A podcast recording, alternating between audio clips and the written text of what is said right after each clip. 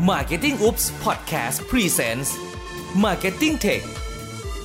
เราจะพาคุณไปเจาะลึกถึง Consumer Insight เข้าถึงวิธีการทำตลาดที่สอดคล้องกับเทคโนโลยียุคใหม่ จากผู้เชี่ยวชาญตัวจริง เพราะการตลาดเปลี่ยนไป เราก็ต้องปรับกลยุทธ์ให้ทัน คุณจะไม่พลาดข้อมูลสำคัญ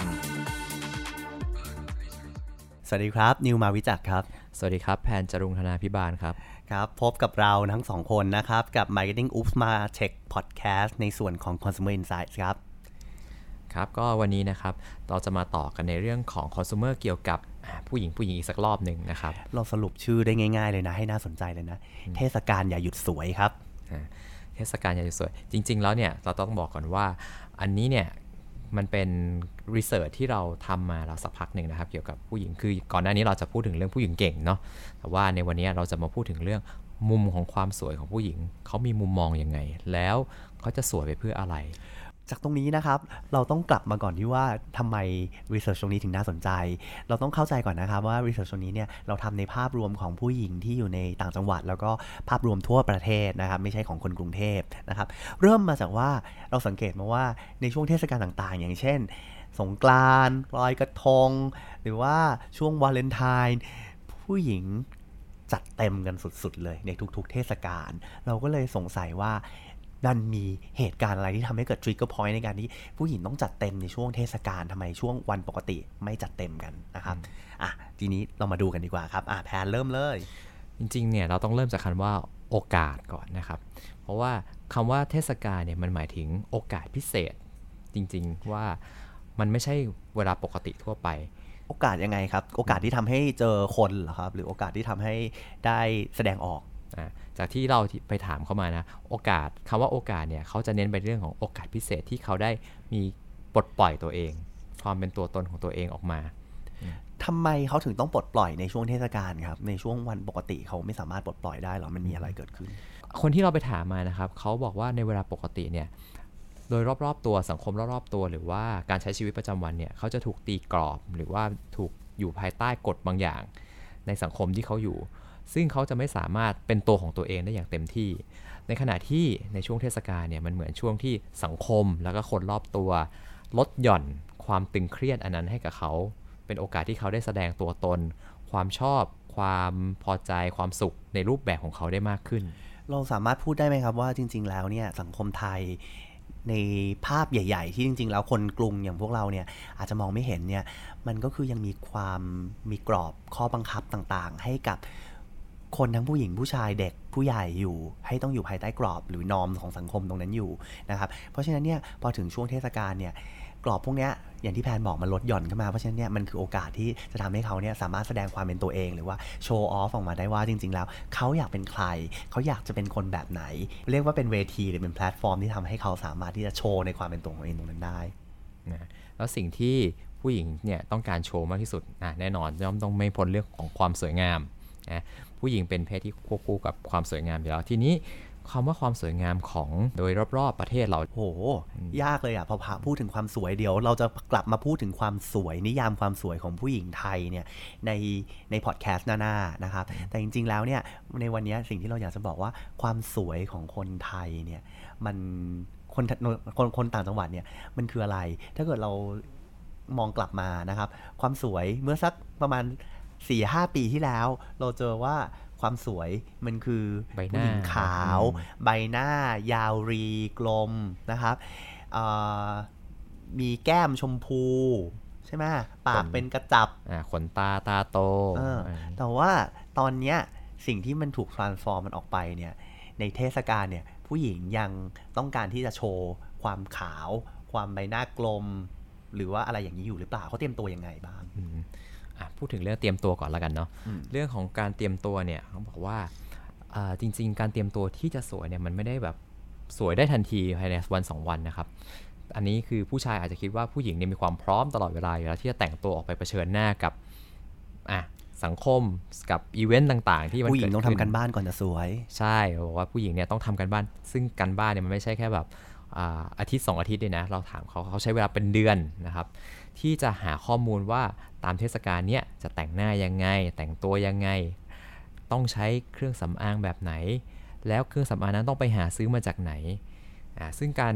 ข้อมูลเหล่านี้มันไม่ได้แบบว่าอยู่ๆโผล่ขึ้นมาเลย เขาต้องไปนั่งเสิร์ชหาข้อมูล ทั้ง beauty blogger ทั้งเรื่องของอะ information ต่างๆ เพราะว่าแต่ละคนก็จะมีความแพ้ ความชอบ หรือว่าความที่ ราคาที่สามารถ support ได้ไม่เหมือนกันนะครับ เพราะฉะนั้นเนี่ยเวลา 1 เดือนถึงเดือนครึ่งเนี่ยคือช่วงเวลาที่เขาจะเสิร์ชหาข้อมูลต่างๆ เพื่อที่จะอัปเกรดตัวเองให้สวยที่สุดในช่วงก่อนเทศกาล เพราะฉะนั้นช่วงที่ crucial สำหรับแบรนด์ต่างๆนะครับที่อยากจะเข้าไปคุยกับผู้หญิงที่จะต้องขายของในเรื่องของความสวยความงามเนี่ยคือช่วงประมาณเดือนถึงเดือนครึ่งก่อนหน้าเทศกาล นะครับ ทีนี้เนี่ย source of information เมื่อกี้มีการพูดถึงเรื่องของบล็อกเกอร์แล้ว มันมี source of information สิ่งอื่นอีกไหม ผมพี่เข้าใจว่ามันน่าจะมีในส่วนของที่เรียกว่า Pinterest ใช่ เออ เดี๋ยวนี้มันมีเรื่องของ Pinterest จริง ๆ ต้องบอกว่าไม่ใช่แค่ Pinterest อย่างเดียว ต้องบอกว่าโซเชียลมีเดียแล้วก็แพลตฟอร์มหลาย ๆ อันเนี่ย มันมีการใช้งานที่ต่างกันไปนะครับ เราอาจจะมองว่าบางครั้งเนี่ย Facebook เนี่ยเป็นสื่อหลัก ที่เข้าถึงทุกคน ซึ่งอันนั้นไม่ผิด แต่ว่ามันก็จะมีอีกมุมหนึ่งที่เขาบอกว่า Facebook เนี่ยคือมุมที่เหล่าผู้หญิงสาวต่างๆเนี่ยใช้ในการแชร์ตัวตนตัวเองออกไป แต่ว่าอันนั้นคือโพสต์อะแล้วพรีคืออะไร พรีคือแหล่งข้อมูลที่เขาจะต้องไปหาข้อมูล ซึ่งอันนี้มาจาก Pinterest มาจาก Instagram นะครับซึ่งการหาข้อมูลของเขาเนี่ยมันไม่ใช่แค่แบบว่าเราเสิร์ชเขาเสิร์ชหาข้อมูลเฉยๆนะเขามีเรื่องของการทดลอง การลองแมช เสื้อผ้าต่างๆ เครื่องสำอางต่างๆ หรือว่าเทรนด์สไตล์ต่างๆ Pinterest กับ Instagram เนี่ยจะเป็น source of information หรือว่า source of inspiration ของผู้หญิงหลาย ๆ คนที่ดีเลยทีเดียวแม้กระทั่งในกรุงเทพก็ตามหรือว่าในต่างจังหวัดก็ตาม คือตอนนี้การหา inspiration เนี่ยมันไม่ได้จบแค่แบบใน Facebook อีกต่อไปแล้วนะนะครับ นอกจากการหา information ที่สร้าง inspiration ให้กับในเรื่องของความสวยแล้วเนี่ยเขายังหา information ที่เกี่ยวกับราคาของสินค้าด้วย นะครับ เป็นยังไงบ้าง เรื่องของราคาของสินค้านะครับมันก็จะเกิดการเขาเรียกอะไรเปรียบเทียบราคาเนาะพี่นิวซึ่งตรงนี้เนี่ยการเปรียบเทียบราคาเนี่ยมันจะถูกเปรียบเทียบในหลาย ๆ รูปแบบอะอาจจะเข้าไปในเรื่องของโปรโมชั่นหรือเปล่าการเข้าไปในเรื่องของแพลตฟอร์มการซื้อต่างๆ มันมันจะมีทั้งในเรื่องของพวกแพลตฟอร์มใหญ่ ๆ อย่าง Lazada หรือ s h อ p e e หรือว่าแพลตฟอร์มที่เป็น local อย่างเพจเฉพาะของจังหวัด หรือว่ากลุ่มเฉพาะของจังหวัด ซึ่งพวกนี้เนี่ยเขาจะมีข้อมูลของเขาอยู่ว่า ถ้าเขาอยากได้ของแบบเนี้ยเขาจะไปหาจากไหน หลาย ๆ คนที่ผมถามนะเขาจะมีเพจหรือว่ากลุ่มกลุ่ม Facebook กับกลุ่ม Line ที่ขายของเฉพาะในจังหวัดนั้นอยู่จังหวัดเดียวนะแล้วของก็จะราคาไม่แพงมาก เหมือนเป็นของที่ถูกรับมาอีกทีแล้วก็มาปล่อย แต่ว่าจำนวนของที่ขายเนี่ยก็จะไม่เยอะมากนะครับ เพราะว่าคือพ่อค้าแม่ค้าก็คือคนที่เป็นคนใช้สินค้านั่นแหละ รู้สึกว่าชอบ แล้วก็เลยเอามาขายให้กับคนในจังหวัดเดียวกัน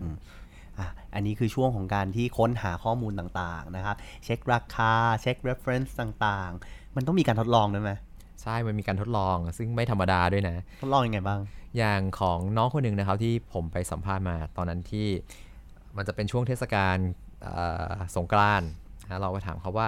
ในการที่เราจะไปสวยในเทศกาลสงกรานต์เนี่ยเราต้องเตรียมตัวอะไรบ้าง อะก็อย่างที่บอกหาข้อมูลหาอะไร พอได้ของมาแล้วเนี่ย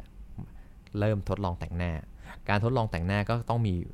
สไตล์เนาะสไตล์ก็จะไปหาอ่าจากบล็อกเกอร์ทั้งในประเทศทั้งต่างประเทศดูว่าแบบไหนดี พอทดลองออกมาสวยแล้ว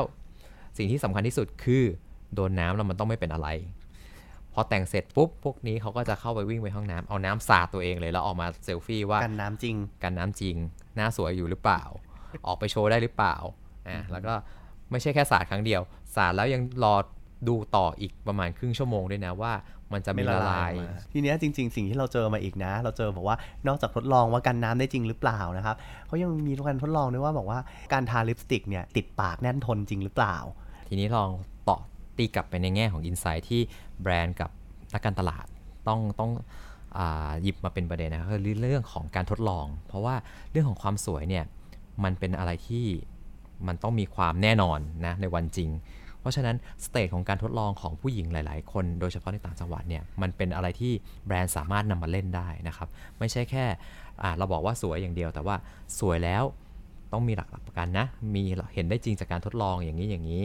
นะครับซึ่งตรงนี้เนี่ยมันก็เป็นอีกวิธีหนึ่งที่นักการตลาดสามารถนำไปเล่นกับแบรนด์ของตัวเองได้ด้วยเหมือนกัน นอกจากการทดลองแล้วเนี่ย ถ้าเกิดการที่ทำให้เขารู้สึกว่าเขาเป็นคนที่ได้รับเชิญแบบพิเศษแบบ VIP ถูกเชิญไปให้ทดลองสินค้าก่อน หรือว่าได้มีการ experience ก่อนคนอื่นเนี่ย เขาก็จะทำให้เขารู้สึกว่าเขารู้สึกประทับใจกับแบรนด์มากขึ้นด้วยนะครับ ใช่ ซึ่งตรงนี้นะครับในฐานะของแบรนด์หรือนักการตลาดเนี่ย ในเวลาที่เราสามารถให้ความ VIP กับ เหล่าคอน sumer ของเราได้เนี่ยเขาจะไม่ใช่แค่คอน sumer ของเราด้วย บางครั้งบางคนเนี่ยสามารถเป็นอินฟลูเอนเซอร์ของเราได้ด้วยซ้ำเพราะว่าคนที่ได้รับความ VIP เนี้ยเข้ามาเนี่ยเขาจะรู้สึกว่าเขาอยากจะโชว์เขาอยากจะแชร์ แล้วก็บางครั้งก็จะต่อยอดไปถึงช็อปของของเราด้วย แต่ว่า process ที่สำคัญที่สุดคือ เวลาที่เขารู้สึกพิเศษเนี่ยเขาก็จะแชร์ออกไป มันเป็นโอกาสที่แบรนด์เราจะได้ออกสู่สายตาของคนในอีกหลาย ๆ กลุ่มที่ คอน sumer ของเราแชร์ออกไปเพราะฉะนั้นต้องอย่าลืมก่อนว่าจริง ๆ แล้วเนี่ยคอน sumer สมัยนี้ฉลาดนะครับคอน sumer สมัยนี้เขารู้หมดแหละว่าสิ่งที่แบรนด์พยายามพูดอยู่ผ่านทางอินฟลูเอนเซอร์เนี่ย อันนี้มันคือการโฆษณาหรือเปล่า แต่ถ้าเกิดเราสามารถที่จะไปสกิดใจกับคนที่เป็นอินฟลูเอนเซอร์ที่เป็น micro influencer หรือเป็น local influencer ได้นะครับ ให้สามารถ recommend แบรนด์ของเราได้ โดยที่ไม่ได้ให้ความรู้สึกของ sense ของโฆษณาเนี่ย มันก็ทำให้เขาเนี่ยสามารถที่จะ ไปเขาเรียกว่าอะไรล่ะ encourage คนรอบๆข้างของเขาได้อย่างชัดเจนมากขึ้นนะครับ เพราะฉะนั้นจริง ๆ แล้วคนต่างจังหวัดเนี่ยเขามีการตามอินฟลูเอนเซอร์หรือว่าตามคนที่เป็น local celebrity อยู่เยอะมากเลยนะ มันไม่จำเป็นต้องต้องตามดาราดัง จากกรุงเทพหรอกเขาก็จะมีในส่วนของ local celebrity ของเขาอย่างเช่น ดาวมหาวิทยาลัย ดาวโรงเรียน หรือว่าคนสวยประจำหมู่บ้าน พวกนี้เขาสามารถเป็นอินฟลูเอนเซอร์ได้หมดเลยนะครับ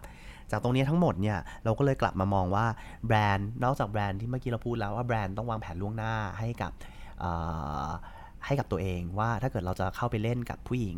ในส่วนของตัวเทศกาลเนี่ยนอกจากวางแผนล่วงหน้าเดือนถึงเดือนครึ่งแล้วเนี่ยต้องทำอะไรอีก ต้องให้การทดลองเมื่อกี้เราพูดไปแล้วใช่ไหมครับการทดลองเสร็จแล้วเนี่ยต้องให้การบริการอย่างครบครัน อย่างเช่นเรื่องของการส่งสินค้า หรือว่าการสอน หรือว่าการบริการทางด้านของการจ่ายเงินนะครับ เรามี option ในการจ่ายเงินอะไรบ้างให้กับ คนพวกนี้นะครับนี่แหละครับคือ 3 อย่างที่แบรนด์จะต้องทำและเตรียมไว้สำหรับในส่วนของการที่จะเข้าถึงเทศกาลอย่าหยุดสวยนะครับแล้วก็อีกอันหนึ่งที่สำคัญก็คือทำให้เขาเป็นรู้สึกเป็นคนพิเศษเสมอๆนะครับ นะครับ เพราะฉะนั้นจากตรงนี้เนี่ยเมื่อกี้ผมค้างเอาไว้นะครับว่าเดี๋ยวใน episode ต่อๆไป เดี๋ยวเราจะพูดกันในเรื่องของ definition ความสวยของคนไทย เดี๋ยวตรงนี้ขอค้างเอาไว้จริงๆ แล้วเดี๋ยวเราจะกลับมาพูดกันใน episode หน้าๆนะครับ ซึ่งจะครั้งไหนก็ต้องรอติดตามชมกันนะครับ วันนี้ต้องขอขอบคุณสำหรับการรับฟังนะครับ สวัสดีครับ สวัสดีครับ